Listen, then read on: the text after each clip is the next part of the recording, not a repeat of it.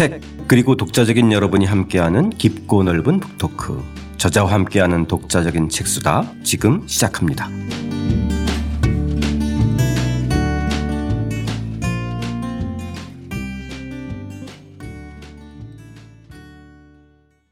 저자와 함께하는 독자적인 책수다 김현철 선생님과 함께하는 협상의 전략 오늘은 2부 순서죠. 벼랑 끝에도 대안은 있다. 쿠바 미사일 위기편 함께 읽으며 이야기 나눠보겠습니다. 저는 책 만든 사람 김학원입니다. 안녕하세요. 포근이 형 박태근입니다. 예, 안녕하십니까. 김면철입니다. 예, 오늘 저희가 다룰 이 1962년의 쿠바 미사일 협상은 역사 인류상 가장 위험했던 순간이라고 불릴 만큼 이 지구와 인간의 문명사에서 가장 긴박했던 그 순간인데요. 정말 영화 같은 현실이야, 선생님, 그죠? 그렇죠.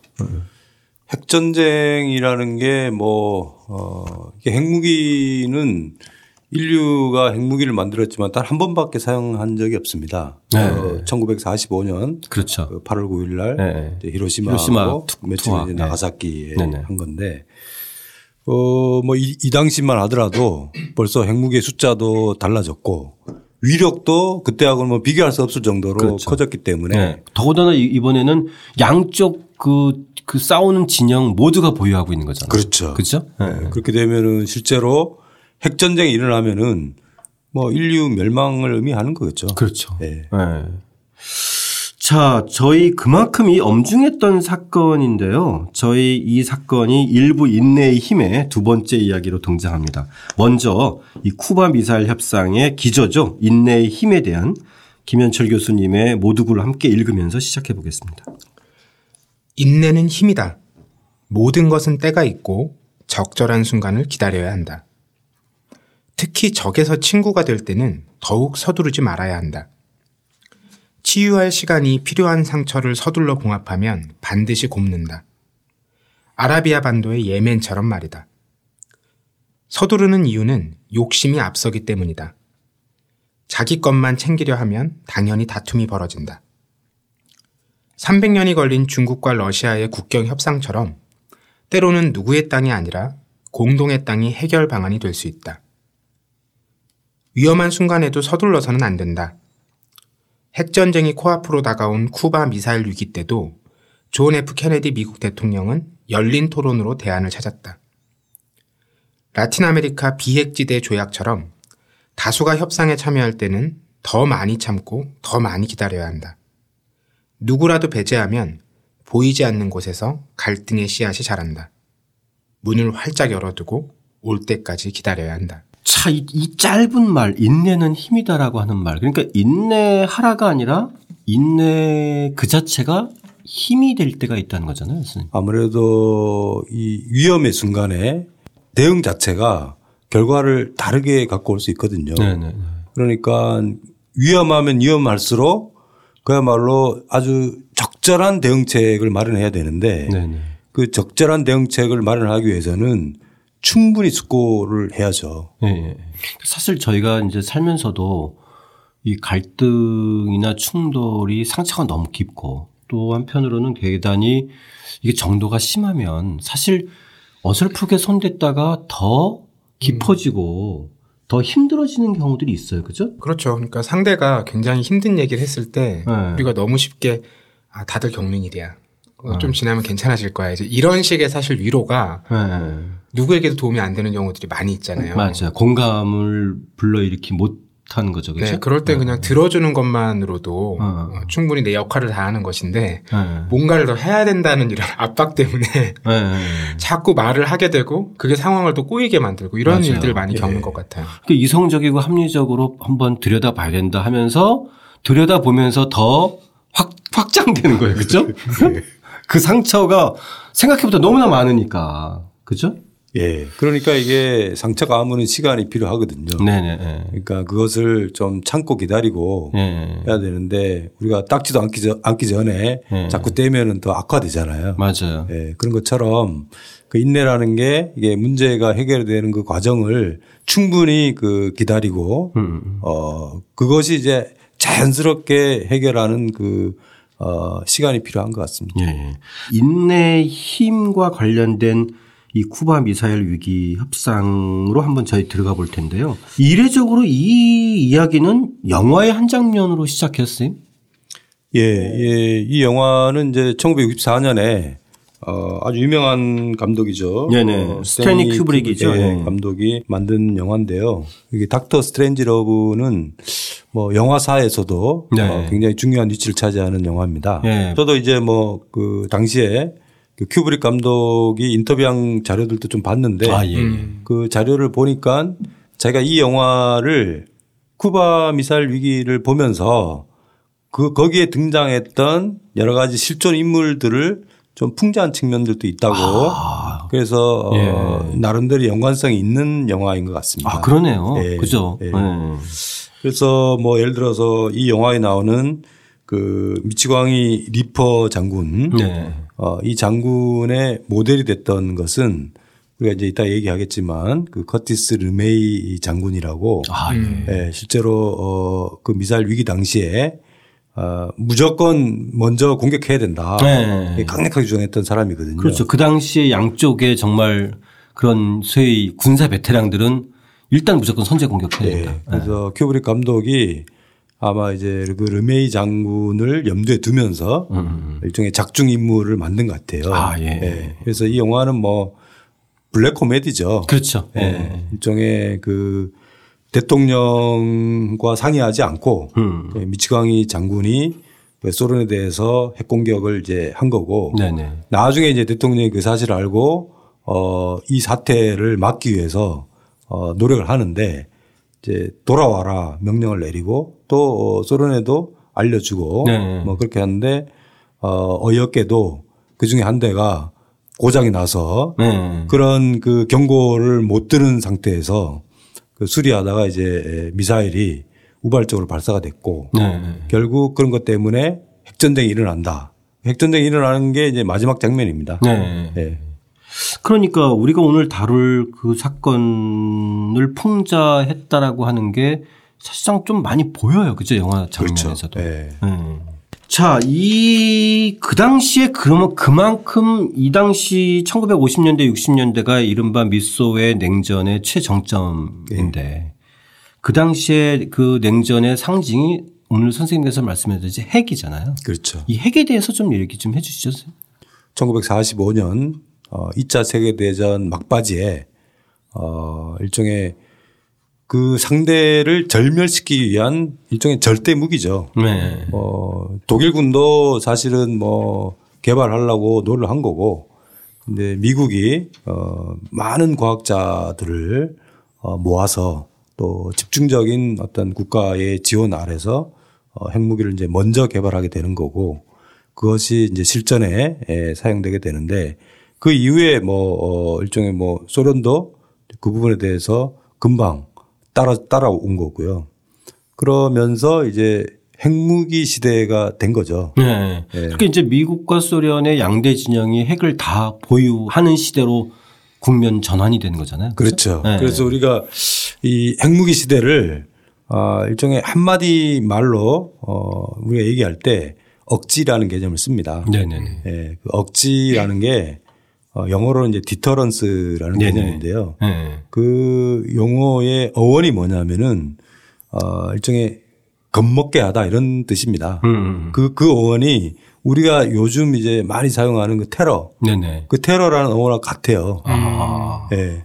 그러니까 네. 그 핵무기 경쟁 시대에 상대편도 갖고 나도 음. 가진 상, 태에서 음. 그 상대편이 만약에 핵무기로 공격한다. 음. 그러면 나도 핵무기로 이제 보복하는 거고. 음. 그 얘기는 무슨 얘기냐면은 핵무기로 공격하는 사람은 핵무기로 보복한다는 사실도 알게 되는 거죠. 네, 인지는 상호 보유하고 있으니까 그죠? 한마디로 네. 뭐너 죽자 나 죽자 이거 아니겠습니까? 네네네. 네, 네. 그러니까 우리가 이제 핵무기 경쟁 시대에 일종의 전략 그 개념을 어 매드라는 용어를 쓰는데요. 네네. 그 매드라는 게 뭐의 줄임말이냐면은 음. 어, 매, M은 이제 에, 뮤추얼 서로 네.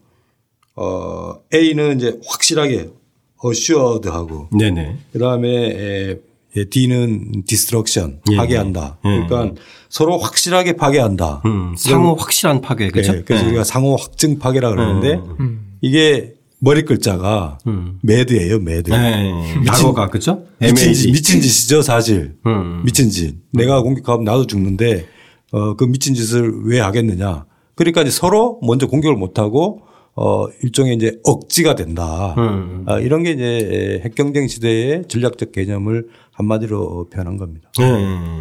그 핵경쟁 시대 얘기를 들을 때마다 되게 의아한 게 네. 이게 양 미국과 소련이 다 엄청난 수의 핵무기를 보유하잖아요. 그렇죠. 뭐 서로 이제 감축을 협의하기도 하고 요즘에는 그런 예, 예. 일들을 예. 하는데 핵무기라는 게 사실 그렇게 많이 필요하지 않은 파괴력을 갖고 있는데 왜 이렇게 술을 엄청나게 많이 만들었을지. 예, 그게 음. 왜 그러냐 하면은 네. 내가 공격을 했을 때 상대방이 보복을 하잖아요. 네. 보복을 당했을 때 어, 2차 보복 능력이라는 게 굉장히 중요합니다. 음. 음, 음, 음. 왜냐하면은 제가 공격을 가하고 예. 그다음에 보복을 당했을 때그 예. 그 다음 응징하는 거요. 그렇죠. 예. 거기서 중요한 거는 2차 보복 능력에서 가장 중요한 것은 핵무기의 숫자입니다. 음. 핵무기가 예를 들어서 뭐 세 개밖에 없다. 음. 그러면은 그 세 개 기지를 먼저 상대편이 공격을 해버리면은 음. 나는 보복을 할 수가 없잖아요. 네네. 이제 그런 것처럼 어 일종의 이제 보복 능력을 서로 어 늘려야 되겠다. 음, 이렇게 하다 보니까 서로가 서로 아 네가 다섯 개 있냐? 그럼 나는 뭐 여덟 개. 네. 내가 여덟 개. 어 그럼 나는 열 개. 이런 식이 되다 보니까 기하급수적으로 늘어버린 거죠. 아무튼 간에 이제는 그러니까 양쪽 다 그 대등한 숫자들을 보유하고 있기 때문에 결국 어디선가에 벌어지면 선생님께서 방금 얘기했듯이 공멸하는 그렇죠. 이런 걸로 필연적으로 귀결될 수밖에 없는 상황이 돼버리는 거잖아요. 그렇죠? 그렇죠. 그래서 네. 우리가 냉전 시대의 평화를 네네. 일종의 서로 억지력을 갖고 있었기 때문에 억지에 의한 그 균형이 유지됐다 이렇게 평가를 하는 거죠. 네. 그래서 이 1962년 쿠바 미사일 위기를 역사 인류상 가장 위험했던 순간이라고 불릴만 하다는 그렇죠. 거에 증거가 그거를 예. 말하는 거잖아요. 그렇죠? 예. 음. 자, 그 사건이 과연 어떻게 벌어지게 됐는지 한번 그 사건의 시작부터 한번 저희 함께 읽어보고 이야기를 나눠보겠습니다. 사건은 한 장의 사진으로 시작되었다. 1962년 10월 14일 미국의 유인 정찰기 U2기가 쿠바 상공에서 중요 군사시설을 촬영했다. 15일 영상사진을 환독한 정보 분석관들은 소련이 중거리 핵미사일 기지를 건설하고 있음을 알게 되었다. 10월 16일 이에 대한 보고를 받은 존 F 케네디 미국 대통령은 외교 안보 분야의 고위 관계자들을 소집했다. 이날부터 미국과 소련이 극적으로 타협한 10월 28일까지 13일간의 기록은 외교사의 전설이자 게임 이론을 비롯한 국제정치 이론의 원천이며 위기관리 리더십의 상징적 사례가 되었다. 지금까지도 쿠바 미사일 위기가 여전히 협상의 교과서로 자주 언급되는 이유는 무엇일까? 협상 과정에서 일어날 수 있는 거의 대부분의 장면이 이 한 편의 드라마에 포함되어 있다. 그 중에서도 특히 위기 상황에서 지도자의 리더십이 돋보인다. 무능한 지도자는 위기를 만들고 유능한 지도자는 위기를 해결한다. 케네디. 그는 46년 6개월의 생애와 2년 10개월의 짧은 재임 기간을 보낸 비운의 대통령이지만 그가 쿠바 미사일 위기에서 보여준 용기와 지혜 그리고 역사적 책임감은 전설로 남았다. 네. 자, 이 한 장의 사진으로 시작된 쿠바 미사일 위기가 결론적으로는 선생님께서 굉장히 많은 수식어를 붙이셨어요. 네. 네. 외교사의 전설, 국제정치 이론의 원천, 위기관리 리더십의 상징, 그 다음에 협상의 교과서, 예, 이게 사실 음. 그, 이, 이 13일에 관련된 것은 우리가 지금 뭐 서점에 가보더라도 네. 어, 23일 관련된 책들이 굉장히 많습니다. 맞습니다. 예. 예. 뭐 최근에도 계속 지금 출간이 되고 있거든요. 네. 뭐 예를 들어서 하버드 대학의 뭐 케네디 스쿨이다.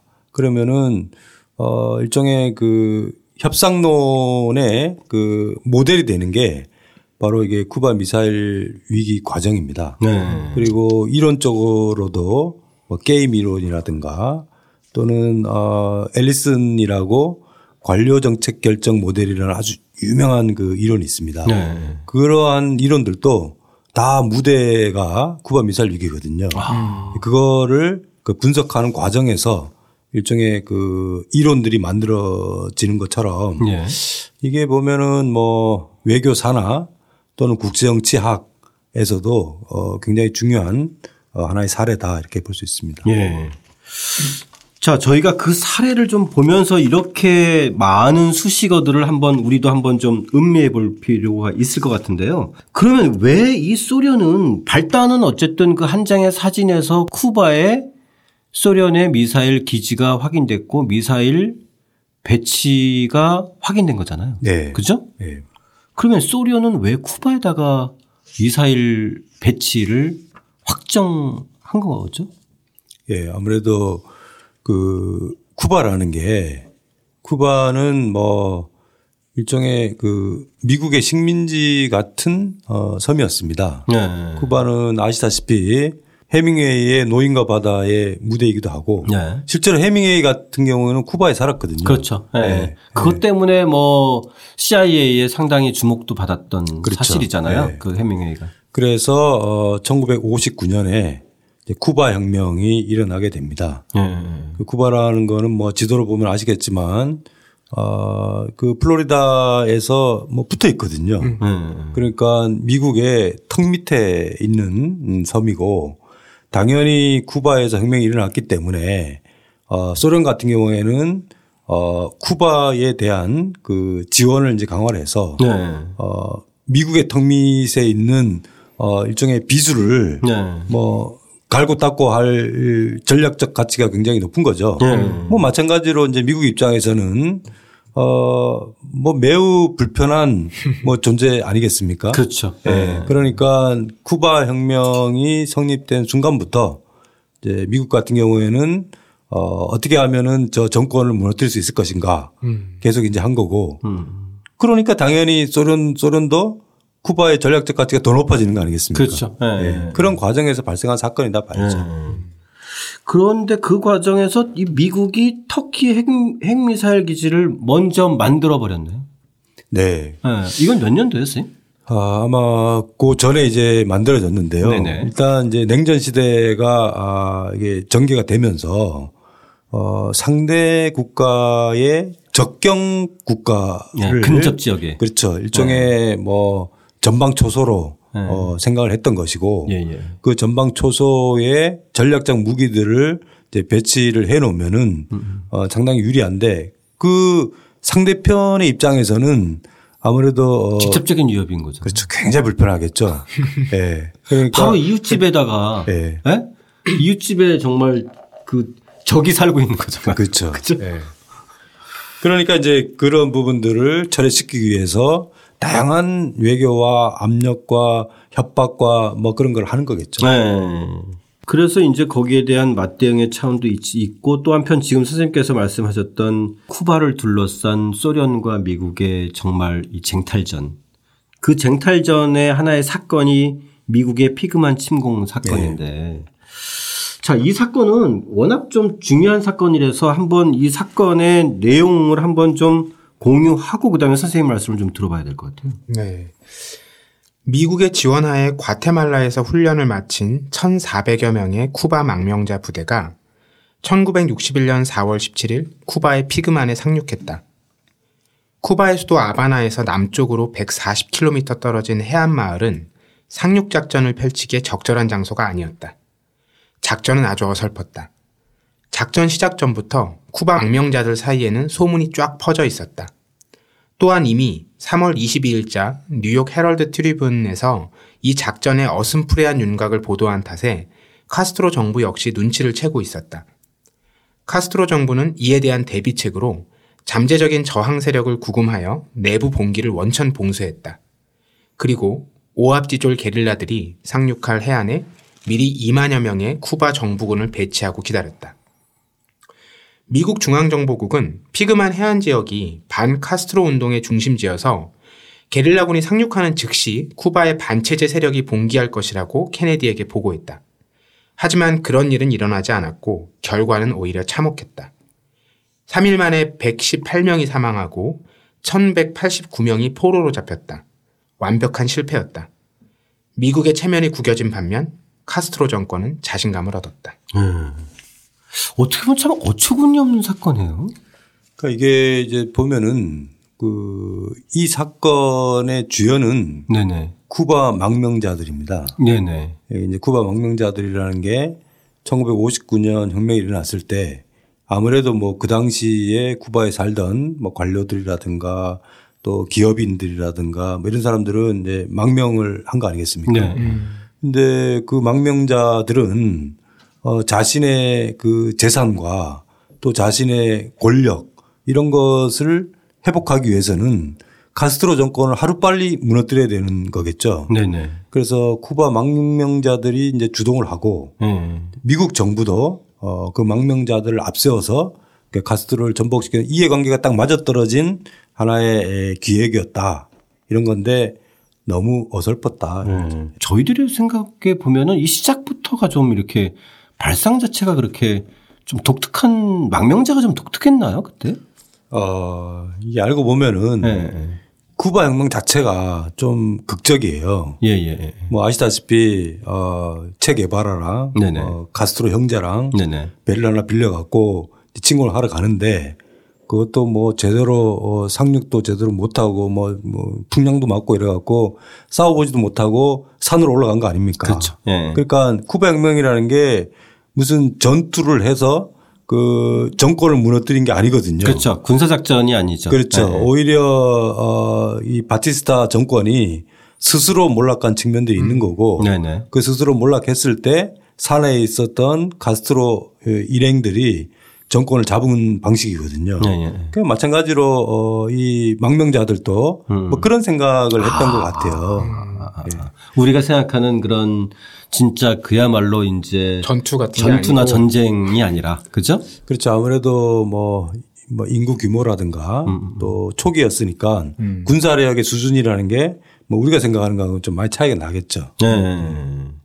근데 사실상 그 당시에 그 쿠바군이나 그다음에 소련군의 그 주둔 규모나 이런 것들을 봤어도 어떻게 보면 이제 나중에도 좀 나오겠지만 이 미국에서도 정보 수집이 그렇게 우리가 보통 아는 CIA에 그러면 세계 최첨단의 정보 수집 이런 이런데 그 당시에는 좀 달랐던 모양이에요. 예, 이게 이제 결정적인 거는 네.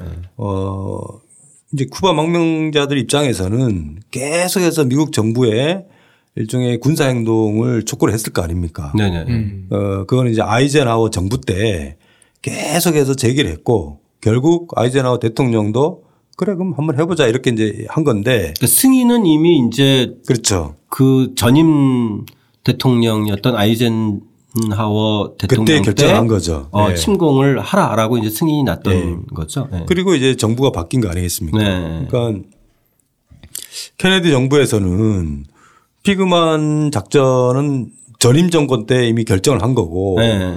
그 결정한 작전이 진행 중에 정권이 바뀐 거 아니겠습니까? 그렇죠. 음. 그러니까 어 케네디 대통령 입장에서도 만약에 이것을 중단시키면은 음. 겁쟁이가 되니까 네. 정치적으로 어뭐 상당한 타격을 받겠죠. 네. 여기서 이제 중요한 게 마이애미 팔러틱스라는 말이 있습니다. 네. 그게 뭐냐면은 미국의 쿠바 정책은 이 주로 쿠바 망명자들이 몰려 사는 그 마이애미의 여론을 거스르기가 매우 어렵다는 아. 거거든요. 아, 음. 왜냐하면 특정 지역에 몰려 그렇죠. 살았나. 그 사람들이 네.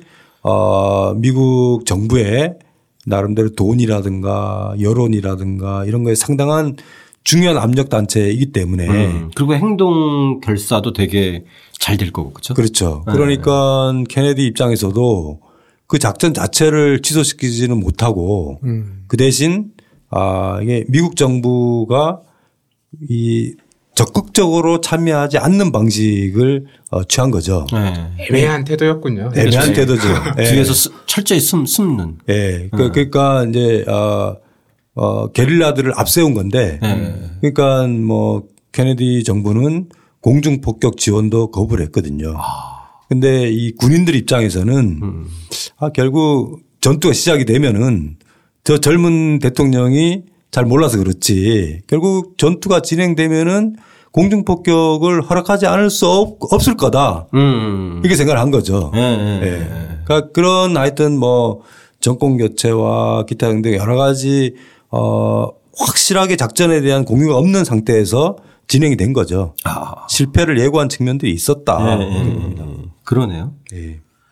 그 어쨌든 보면 우리도 보면 살면서 이렇게 어설픈 타협을 했을 때 우려스러워서 그죠 여러 네. 가지 이런저런이 우려서 어설픈 타협을 하면 꼭 그 우려했던 게 증폭되는 경우가 몇 배로 돌려봤죠. 네? 몇 배로 돌려봤죠. 그죠 그런 경우가 있어요. 그리고 이제 이 시기는 음. 어 지금 이제 이 당시에 예, 예. 그 CIA 국장이 엘렌 덜레스라는 사람입니다. 아, 예, 예. 예, 이 엘렌 덜레스는 어, 그 형이 국무장관이거든요. 네. 우리가 존 포스터 덜레스하고 앨런 덜레스는 형제입니다. 아, 네. 그래서 우리가 미국 냉전 시대를 얘기할 때 이 brother의 역할을 어, 굉장히 중요하게 생각을 하거든요. 네. 그 Brothers라는 그 책도 있습니다. 아. 그러니까 그 국무장관 형과 네. CIA 국장인 동생이 음.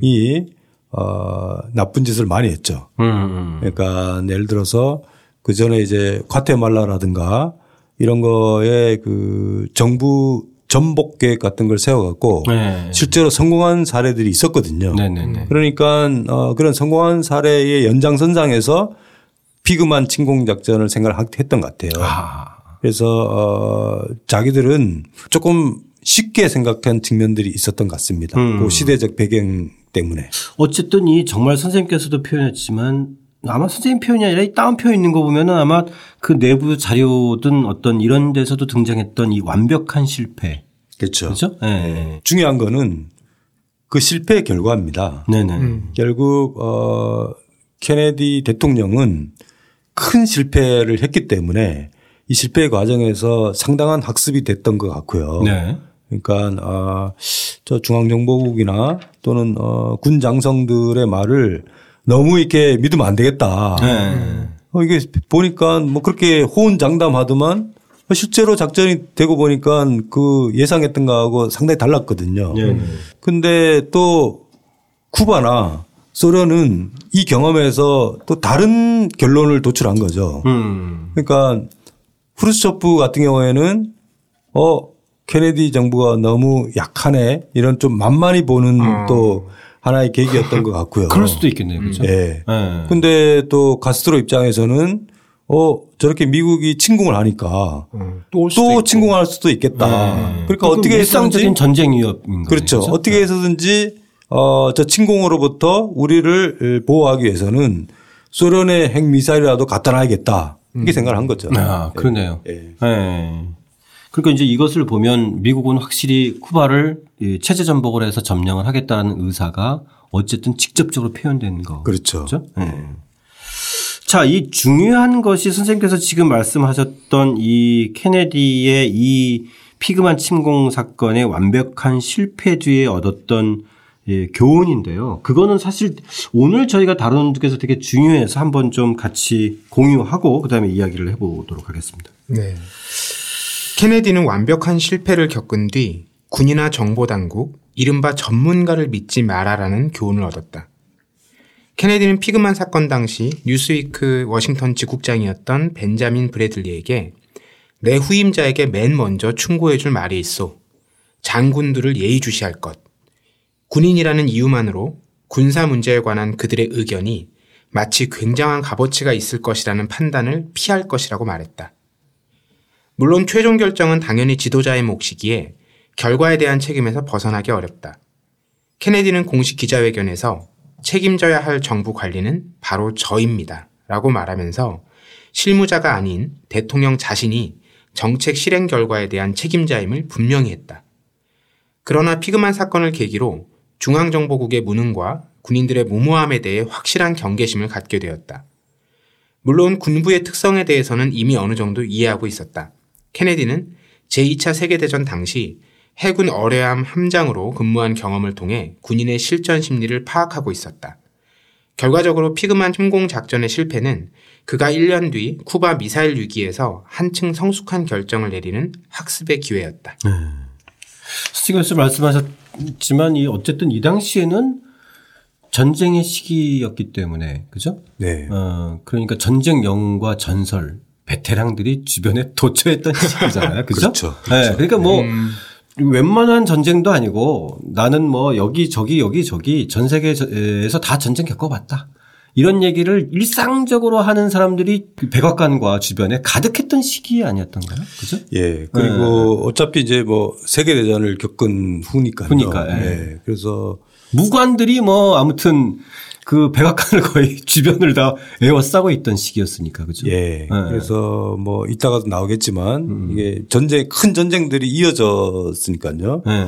뭐 2차 세계대전도 있고 또 한국 전쟁도 있고 그리고 이제 여기서 좀 강조하고 싶은 대목이 있는데 네네. 뭐냐면은 그 케네디가의 일종의 노블리스 오블리제 일종의 그 모범적 그 음. 성격입니다. 네네네. 그 케네디 형 같은 경우에도 2차 세계대전에 참전해서 사망했거든요. 네네. 그래서 어, 케네디도 사실 뭐 군대를 안 갈, 안 가려고 했으면은 뭐 다른 방식으로 안 갔을 수 있는데. 그렇겠죠. 근데 이제 케네디는 자기는 이제 정치를 해야겠다라고 젊었을 때부터 생각을 한 거고. 아. 당연히 이제 음, 그런 결심을 하면서 어, 자원을 했죠. 음, 음, 음. 자원을 해서 실전과 비슷한 상황도 많이 겪습니다. 네네. 그게 뭐 편하게 군대 생활을 한 게 아니거든요. 음. 목숨을 걸고 어, 전쟁을 치른 그 경험 네. 이런 게 아마 아, 위기를 극복하는데 상당한 토양이 된 것 같습니다. 네네. 그리고 또 한 가지는 선생님께서 써놓으셨듯이 이 그럼에도 불구하고 자기가 책임지는 모습. 그 지도자는 네. 그 좋은 평가를 받기 위해서는 공은 부하한테 돌려야 되고요. 네네. 책임 자기가 져야 돼요. 네. 예, 그게 좋은 리더거든요. 음. 케네디 입장에서야 피그만 침공 작전에 실패해서 핑계를 댈 만한 사람들이 얼마나 많겠습니까? 네.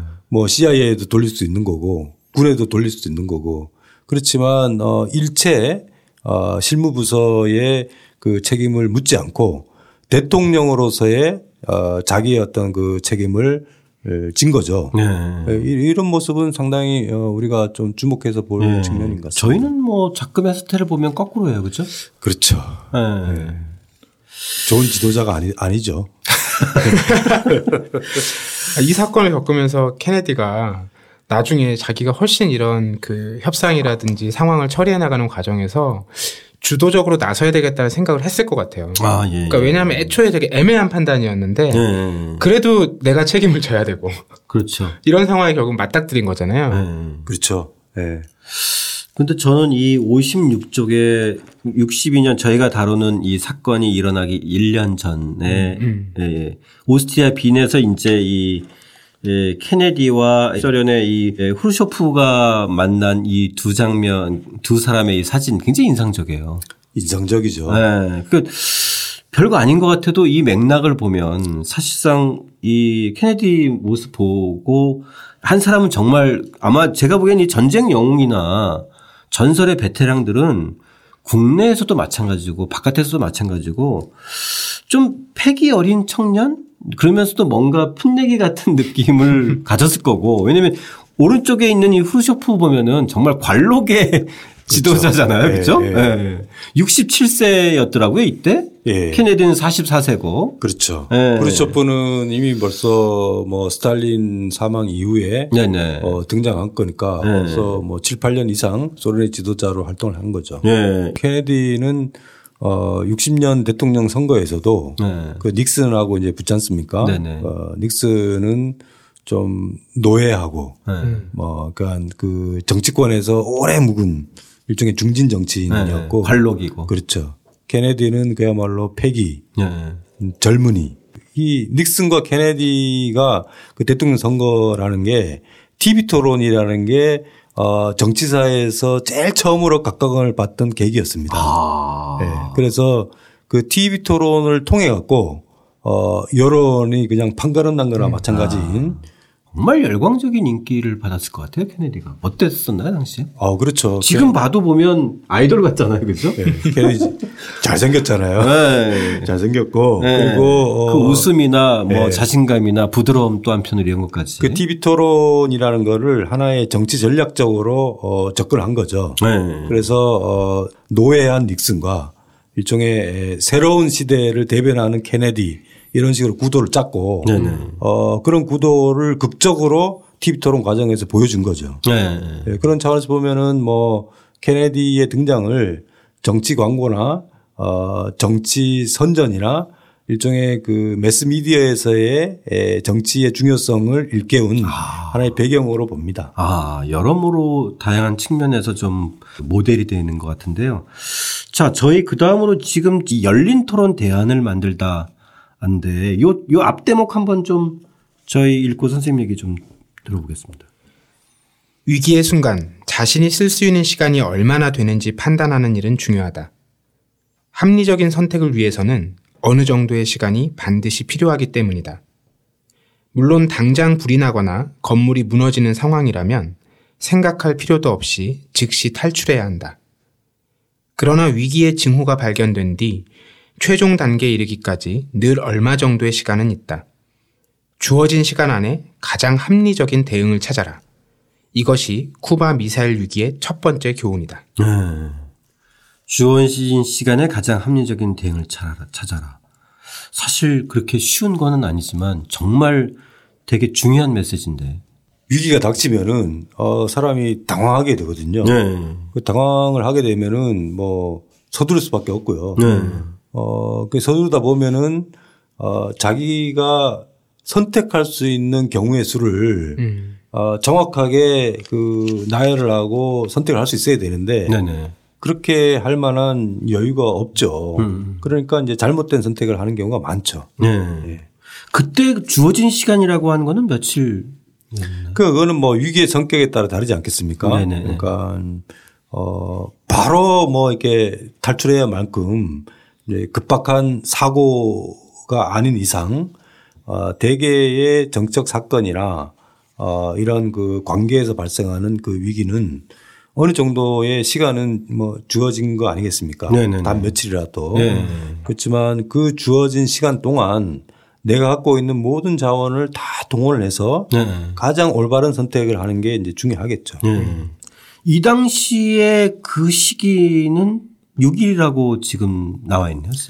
예. 그러니까 어 유튜브 그 6일의 의미는 뭐죠? 예. 그 유튜기에서 네. 사진을 찍어서 네. 이제 16일부터 어, 이 위기의 13일이 이제 시작이 되는데. 그러니까 이제 사진이 발견돼서 핵이라는 걸 알고 대통령이 보고를 받아서 대책 회의를 수집한 게 16일인 거죠. 그렇죠. 네. 네. 그래서 이제 16일 날 판단을 해 보니까 네. 미사일 부품을 실은 배가 소련 배가 어 이제 쿠바 해역으로 어, 오는데 그게 이제 미국에서 받아들일 수 있는 경계선이 있을 거 아닙니까? 네네네. 네, 네. 그러면은 그 미국 앞바다까지 도달하는 시간을 생각을 해본 거죠. 음. 아 그러니까 어 지금부터 한 6일 정도 있으면은 도착하겠다. 네. 그러니까 그 6일 동안에 하여튼 그 나름대로 가장 최선의 선택을 해보자 이런 거죠. 네. 네. 쓸수 있는 카드를 나열해보고. 그렇죠. 네. 그 앞에 그 피그만 침공 사건의 실패가 충격이 굉장히 컸나 봐요. 왜냐하면 대응이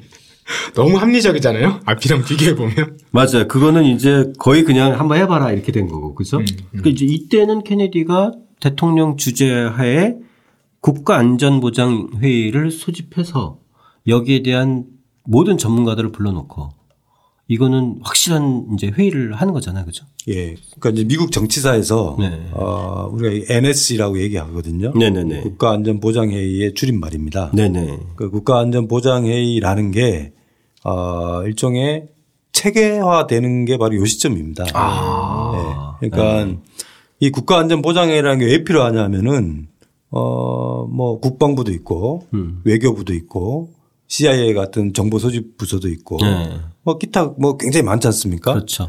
그러니까 어, 어떤 사건이 일어났을 때는 각 부처의 어떤 판단이 아니고 어, 그 부처들은 조금 조금씩 자기 부처에 따라서 조금 정보도 좀 한정돼 있고 예, 예, 예. 어뭐 분야 자체가 어좀 부딪히기도 합니다. 음. 정보 판단이 부처에 따라 좀 다를 수도 있거든요. 네. 그러니까 그런 거를 어 대통령이 중심이 돼서 어 부처들을 다 모으고 어 NSC에 참여하는 핵심 그 부서들은 당연히 이제 미국으로 치면은 어 국무부 또 국방부 또 CIA 뭐 이런 게 있을 거고 음. 그다음에 이제 군이 있겠죠. 네네네. 합참 아. 그리고 사안에 따라서는 어뭐 경제적인 문제가 포함될 수도 있잖아요. 네네. 그러면 이제 뭐 경제부처 어, 장관들이 포함할 수도 있고 그래서 어 대체로 NSC는 어 장관급 협체가 있고요. 네네. 그다음에 그 밑에 이제 뭐 차관급,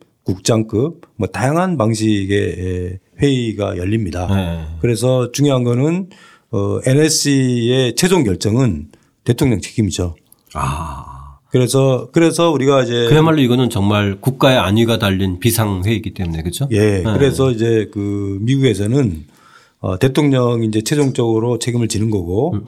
그 NSC의 에 중요한 실무적인 그 책임은 어 NSC의 국가안보 보좌관이라고 합니다. 네네. 그 국가안보 보좌관이 따로 있나요? 그렇죠. 아. 국가안보 보좌관이 굉장히 중요하죠. 음. 그러네요. 예, 우리가 이제 뭐 미국의 어, 유명한 이제 NSC 국가안보 보좌관은 가장 대표적인 사람은 기신저. 아. 그렇죠. 그리고 뭐 카터 정부 때 뭐 브레진스키, 예, 예. 뭐 이런 사람들이 아, 다 저희가 익히 알고 있는 아, 그렇죠. 그 유명한 사람들이 그 자리를 네. 거쳤군요. 네. 근데 네. 그 NSC 국가안보 보좌관이 네. 어, 기본적으로 부처들의 의견을 조율하고 음. 대통령이 최종적으로 선택할 수 있도록 그래서 국가안보보좌관이 굉장히 중요합니다. 아, 그러면 이때 회의들은 전부 다 그 녹취록들이나 회의록들이 다 남아 있나요? 아, 그거도 네네. 일종의 이제 케네디 대통령의 선택이었는데요. 네네. 그 왜 도대체 쿠바 미사일 위기에 대해서 저렇게 많은 책과 저렇게 많은 영화와 음. 저렇게 많은 드라마가 만들어졌느냐. 네네. 왜 그러냐면은 케네디 대통령이 NSC 회의를 다 녹음을 했거든요. 아. 그러니까 아 그러니까 조선 시대 전통을 네. 이 녹음을 네. 했다라는 사실은 네. 이 장관들은 몰랐습니다. 아. 그러니까 이 녹음을 그것도 굉장히 흥미롭고 특이하네요. 그렇죠. 그렇죠. 어, 이게 녹음을 네. 했다라는 거는 이제 대통령과 뭐 보좌관이나 뭐 비서실장 이 정도만 알았던 거고 그리고 어 자기의 어떤 뭐 일상적인 대화라든가 이런 거 다 녹음을 했거든요. 아, 그 이유는 일체 예외 없이. 아, 이것은 하나의 기록으로 남겨야 한다. 기록으로 남겨야 되고 아. 어, 다음 정부에 어, 이걸 줘야 된다라는 아. 거고요. 저희가 뭐 조선에 관한 다양한 드라마나 여러 가지 책들이 나올 수 있었던 게 조상조 실록이라고 하는 대단히 중요한 자산이 있었던 이유처럼 그죠? 그래서 여기 이제 보면은 녹음을 이제 풀면은 네. 대통령이 막 욕하고 이런 건 나오거든요. 아, 선생님도 보셨어요? 예, 그렇죠. 예. 네. 어떤 식으로 욕하냐고 그래서? 아, 그야말로 그냥 뭐 쌍욕이죠. 아, 그러니까 우리가 아는 일, 익히 아는 그 그렇죠. 우리가 우리가 사용하는 용어 그 욕을 그냥 하죠. 아, 예. 예. 그건 걸러지지 않은 거니까. 회의에서 걸러지지 않으니까 막 회의 끝나고 뭐 자기 그 비서실 사람들이랑 얘기를 한다든가 뭐 이렇게 할 때. 예. 예. 그러니까 그만큼 어떻게 보면 좀 이렇게 거칠고 긴박하고 뭐 그랬던 상황을 음, 반영하는 그렇죠. 것이기도 네. 하겠죠. 그만큼 그렇죠? 이제 뭐 네. 후세 사람들이 네. 그 당시의 상황을 아주 생생하게 이해할 수 있는 자료가 되는 거죠. 그러겠네요. 네. 저는 아, 이 부분에서 음. 재미났던 게이 네. 회의를 이끌어가는 케네디의 이 태도랄까요? 선생님께서도 기, 적어 놓으셨는데 네. 그러니까 이제 회의를 어쨌든 주재하는 사람이 회의 분위기를 몰아갈 수 있잖아요. 맞습니다. 그러니까 군부 사람들이 얘기했을 때는 진행을 잘 안 시키고 음. 어, 반대 의견이 나올 때까지 충분히 기다려주고 뭐 이랬던 그치. 장면들이 지금 그려지더라고요. 네, 그러니까 굉장히 예, 그 대목도 흥미로워요. 이 회의를 운영해 나가는 그 방식. 그죠? 특히 한국 사람들이 네. 이 회의에 관련돼서 우리가 할 얘기가 많지 않습니까? 맞습니다. 그러니까 누구든지 보면은 뭐 회의를 많이 해요. 네. 아, 제가 그 공무원을 했지 않습니까? 네. 제가 장관 보좌관으로 딱 들어갔는데 네. 물론 이제 장관도 정치인 출신이니까 그렇죠. 공무원들하고 회의를 했는데요. 아 충격이었어요. 음. 말을 안 해요. 말을 안 합니다. 네. 어, 공무원들이 딱 그 이 보고 사항만 딱 읽는 거지 네. 토론이라는 자체가 없더라고요. 네. 음. 그래서 어 그야말로 토론을 유도해 내는데 네. 상당한 시간이 걸리더라고요. 왜냐면 이제 토론을 하면 어떻게든지 간에 뒤끝이 있으니까 그렇겠죠. 그렇죠? 그리고 네. 또 우리 같은 경우에는 뭐 위계가 분명하잖아요. 아, 그렇죠. 예, 네. 뭐 차관이 있고 국장이 네. 있고 뭐 과장이 있고 한데 뭐 국장이 얘기하는데 뭐 과장이 아닙니다. 뭐 이렇게 할 수가 없어요. 그러니까요. 예. 그러니까 우리 포근이 형 같은 사람이 좀 들어가야 되는데 그래야 좀 문화를 바꿔놓는데 그렇죠. 근데 여기서도 어 케네디 같은 경우에는 네. 그거를 뒤집은 거죠. 그렇죠. 만약 그런 식으로 어 위계적으로 회의가 운영이 되면은 다양한 가능성을 컨트롤 할 수가, 할 수가 없거든요. 그렇죠. 그럼 네. 뭐 장군이 얘기하면은 밑에가 아 저건 아닌데 속으로만 생각하고 그냥 두면은 반드시 피그만 침공 사건처럼 사, 음. 결과가 안 좋을 수밖에 없죠. 그렇죠. 어쨌든 뭐 네. 군부 쪽에서는 당연히 강경한 목소리를 한결같이 내놓을 거고 그렇죠. 그렇죠? 네. 그러니까 이제 대통령이 어 뭐 대령이 자기가 먼저 얘기를 했겠습니까? 네. 대통령이 그런 분위기를 만들었겠죠. 그렇죠. 회의 자체를 그렇게 끌고 갔기 때문에 음. 음. 가능한 거죠. 이런 네. 게 바로 어 리더의 어떤 자질인 것 같아요. 네.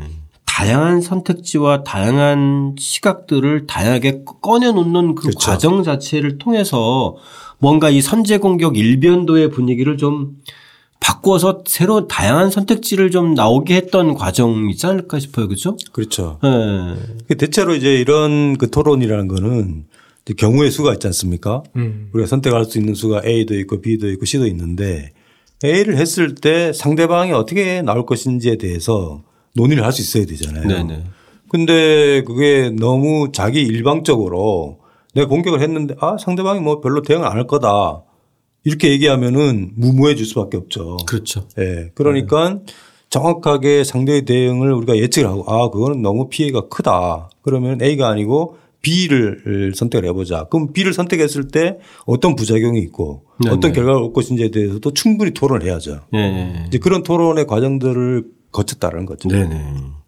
사실 뭐 우리가 이렇게 오늘 이 선생님의 그 책을 읽으면서 다시 얘기를 선생님 말씀드리면서 이 당시에 그런 열린 토론 또 민주적 토론 이렇게 얘기는 하지만 사실 일상적인 우리 환경에서 이런 민주적 토론 아직은 정말 힘든 일인 것 같아요.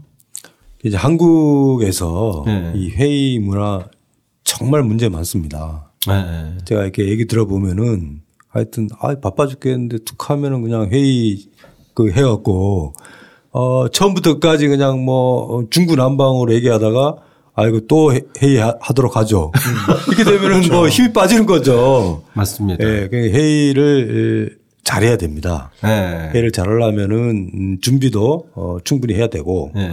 그 회의를 운영하는 사람이 정확한 회의의 목표와 음. 또 결정해야 될 사항들을 정확하게 어, 정리를 해줘야지 네. 어, 그게 조직이 돌아가는 건데 음.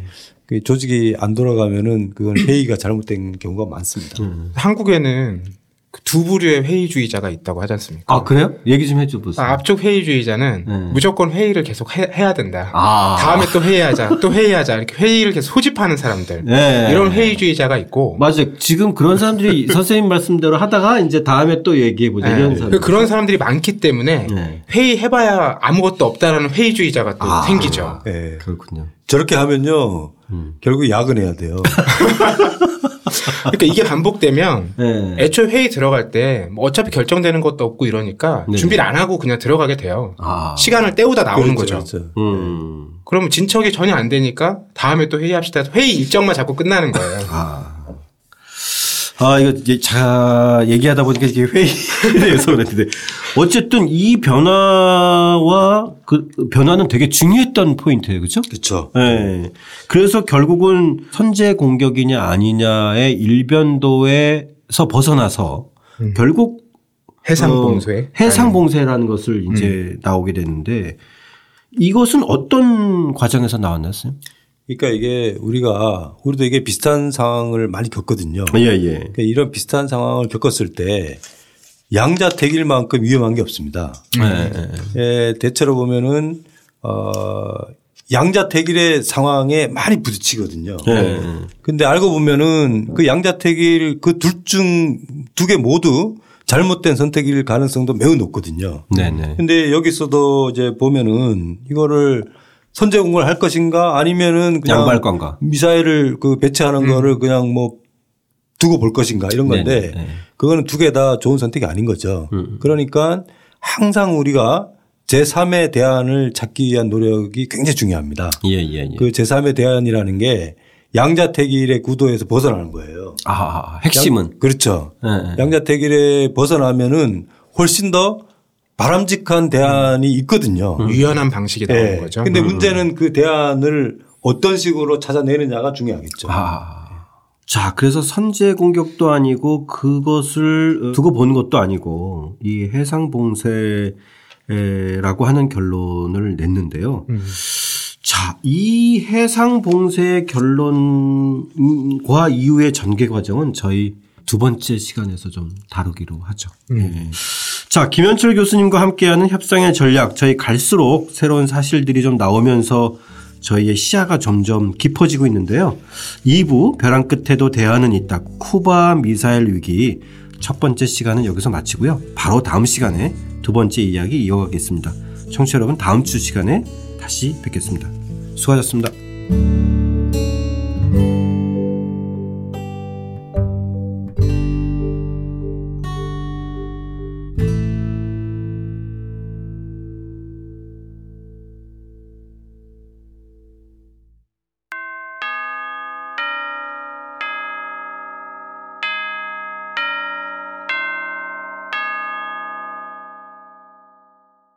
이번 주에도 청취자 여러분들께서 많은 의견 올려주셨는데요. 함께 하겠습니다. 앤드류 데디님, 팟캐스트에서 다루지 않은 내용도 함께 읽어가고 있습니다. 유럽 석탄 철강 공동체를 만든 장모네라는 인물이 참 인상적이었습니다. 무언가를 이루려는 사람들의 전형이라고 평가하셨는데 이런 사람이 역사와 시대가 필요로 하는 일을 훌륭하게 해낸 모습들을 보면서 참 인상적이었습니다. 이렇게 올려주셨고요. 절차 탕마님, 한국전쟁 휴전협상 방송을 들으면서 가장 놀랐던 것은 협상 중에서 전쟁을 중단하는 게 일반적이라는 사실이었습니다. 영화 고지전이나 다른 매체를 접함하면서 협상 중에 전쟁을 계속하는 게 일반적인 줄 알았고 다른 나라들도 그렇게 해왔던 일인 줄 알았습니다. 이 사실을 알고 나니 그 당시 엄청난 희생이 더욱 안타깝게 느껴집니다. 인명과 인간의 기본적인 권리의 가치의 중요성을 다시금 생각해 보게 된 방송이었습니다. 좋은 방송 감사합니다. 이렇게 올려주셨습니다. 호위무사님, 한국전쟁은 한국문학에서도 빠질 수 없는 소재지요. 정재찬 교수님 저서인 시를 잊은 그대 중에서 7장 노래를 잊은 사람들에서 시와 소설 작품을 통해서 전쟁이 우리에게 남긴 상처와 고통에 대해서 얘기해 주었는데요. 전쟁을 겪은 세대는 그 고통 속에서 힘들어했고 또 전후 세대인 우리들은 그런 권력 유지하고 싶은 사람들에 의해서 불안감을 조성하니까 진정한 평화를 누리지 못하고 있는 그런 현실적인 어려움을 겪고 있는 것 같습니다.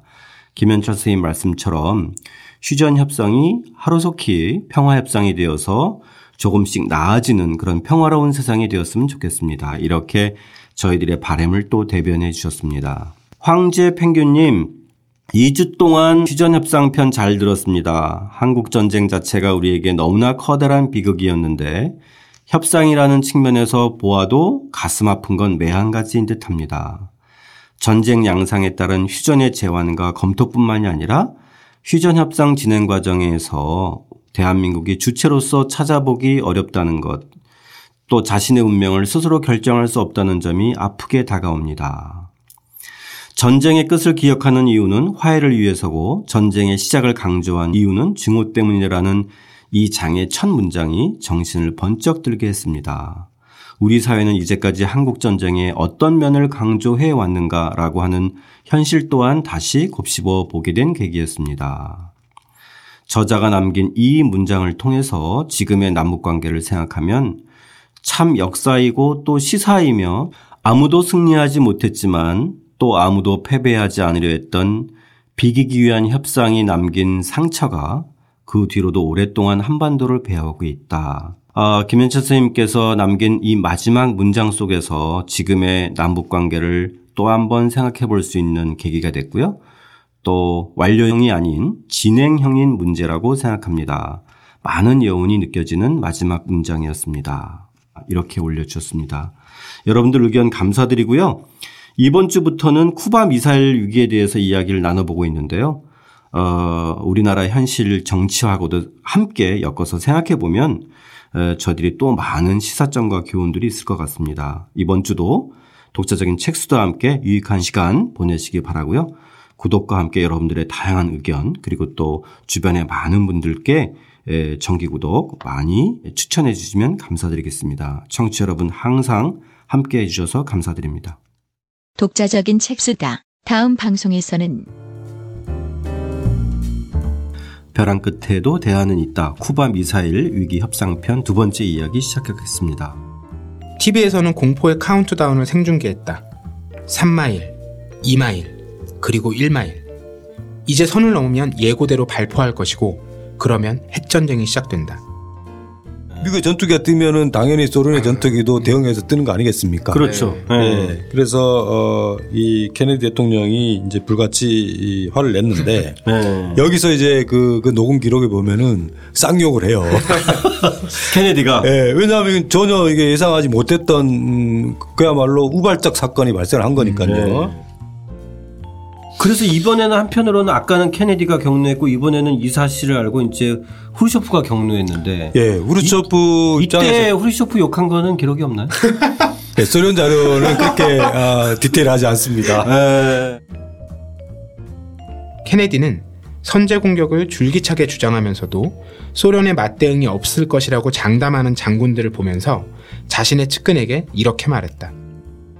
협상을 할 때는 이게 신뢰가 굉장히 중요합니다. 근데 신뢰라는 게 에, 많은 사람들이 어 믿을 수 있어야 협상을 할 수 있다라고 오해하는 경우도 많거든요. 네네. 그렇지만 뭐 협상을 하는 거는 믿을 수 없기 때문에 하는 겁니다. 네. 그리고 협상의 과정을 통해 갖고 신뢰가 만들어지는 거죠. 네. 그래서 어 그런 게 좀 중요하고요. 자, 이 정말 이 벼랑 끝 선생님께서 말했던 그 말씀하셨던 이 벼랑 끝에서도 대안을 찾다는데 이 대안을 케네디가 어떻게 찾았는지 선생님 좀 얘기 좀 해주세요. 김현철의 협상의 전략. 다음 시간도 우리 함께 해요.